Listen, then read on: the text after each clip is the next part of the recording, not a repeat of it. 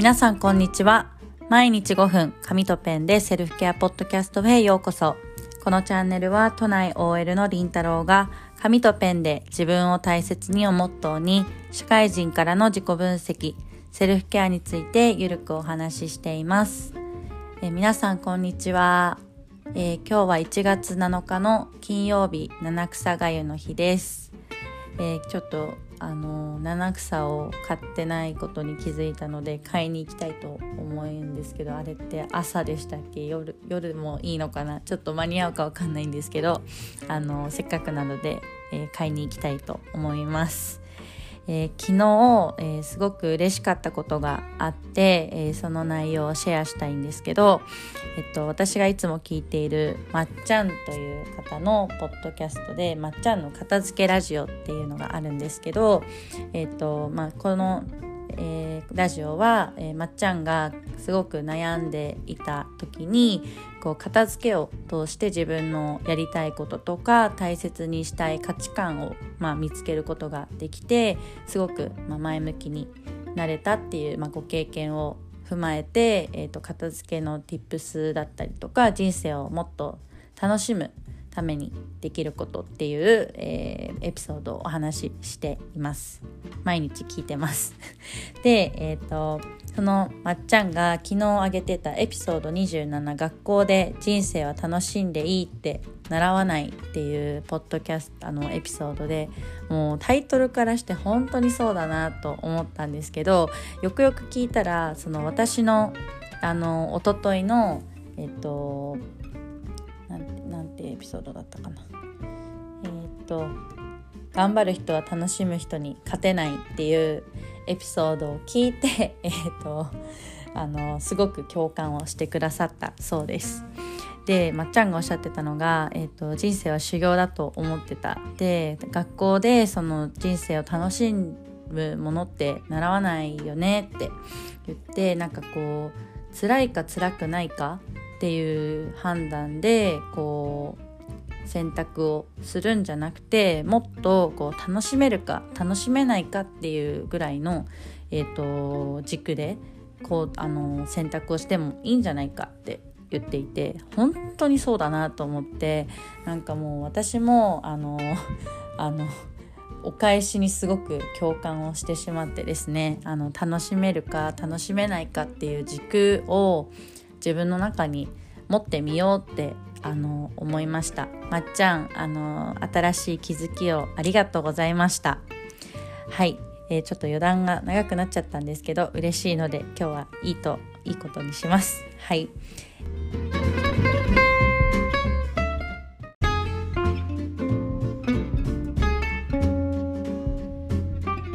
えー、今日のテーマなんですけれどもえー、ずっと何者かになろうとしていた他人と違っても大丈夫というテーマでお話をします。えー、なんで今日このテーマで話すかと言いますと、えっ、ー、と、昨日お伝えをした、えっ、ー、と、一、私があの、一人習慣化 PJ をやってましたっていう 話から派生をして、えっ、と、その今、まあ、すごく私が効果があったなっていうふうに思ったので、今、え通っているビジネススクールで、えっ、と、習慣化 PJ やってってみませんって私があの去年の秋に提案をしてそしたら、えっと、メンバーの、えっと、3分の1ぐらいの方が、えー、ご賛同いただいて、えっと、今みんなで毎日あのその習慣化 PJ をグループでやっています。で、えっと、その、えっと、グループは、えー、やり方はですねまあ今まであの1人の時は紙で やってた色塗りをやってたんですけどそれをこう共有のエクセルで同じような、えー、立て付けで、えーと、作って、えーと、その行動がまあできたら、えー、星をつけるっていうルールでやっています。で星をつけたら、えーとスラックのグループのところに今日は達成できましたとか達成できませんでしたとか、まあ、やってみて何か自分でこう気づきがあったりとかしたらそれをまあアウトプットしてもいいですよみたいな感じですごいちょっと自由な感じでやっています。で今始めて2ヶ月ちょっとぐらい経っています。で、えっ、ー、と中間報告会っていうのを一度やって、え、ー、とその時に私があみんなかこう一人一人こんなに違うんだって すごいあの気づきがあってあの面白かったんです。でと同時になんか私ずっと何者かになろうとしてたけどそもそもみんな一人一人違うのに誰かになる必要ないじゃんってまあ思ったんです。でその報告会で、まあ、どういうことが思ったかっていうとその、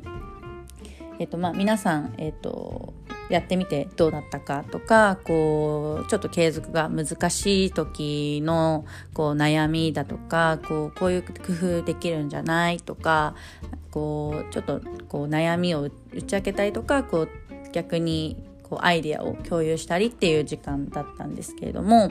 えっと、その際にですねなんか皆さんがその PJ をやっててなんか楽しいとかこういいなって思うポイントだとか逆にこうなんか面倒とか大変とかこう負担に感じるポイントっていうのが全然人によって違ったんです。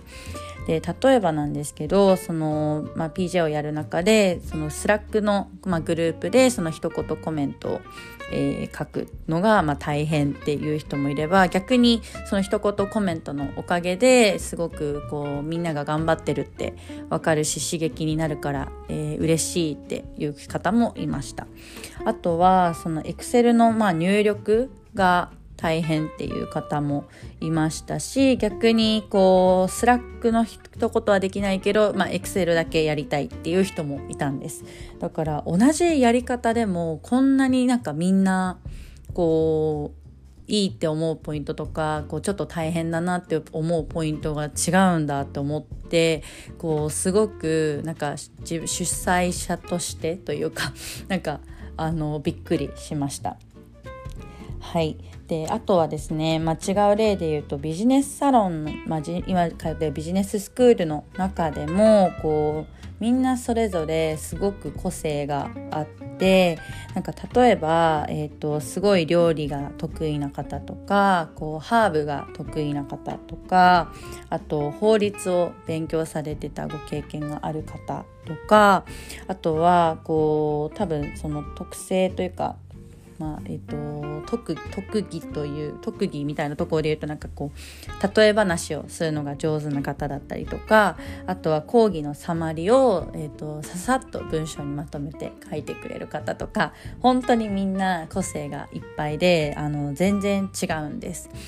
であの私は、まあ、その中でどういう個性があるかなって思った時にこうさっきの、まあ、習慣化 PJ をみんなでやりませんかとかあとこの前は年末の、まあ、振り返り会っていうのを私があやりたいなって思ってちょっとみんなに打ち明けてあのご賛同いただいた方とやったりとかこう何かをやっぱりこう企画して、えーと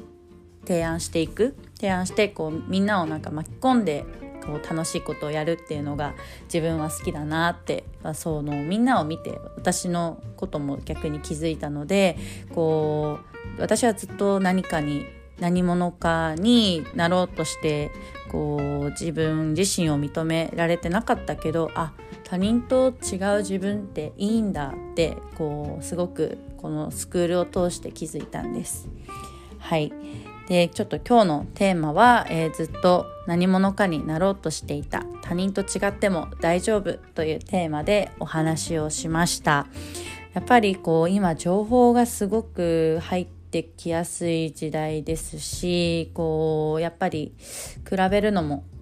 誰かと比べるのもすごい簡単な時代だなっていうふうに思いますだからこそこう一日少しの時間でも自分に向き合ったりとかこう自分を褒める時間とかこう作ったりしてこう誰かになるんじゃなくて自分自身にこう時間を使ってあげるっていうのはすごく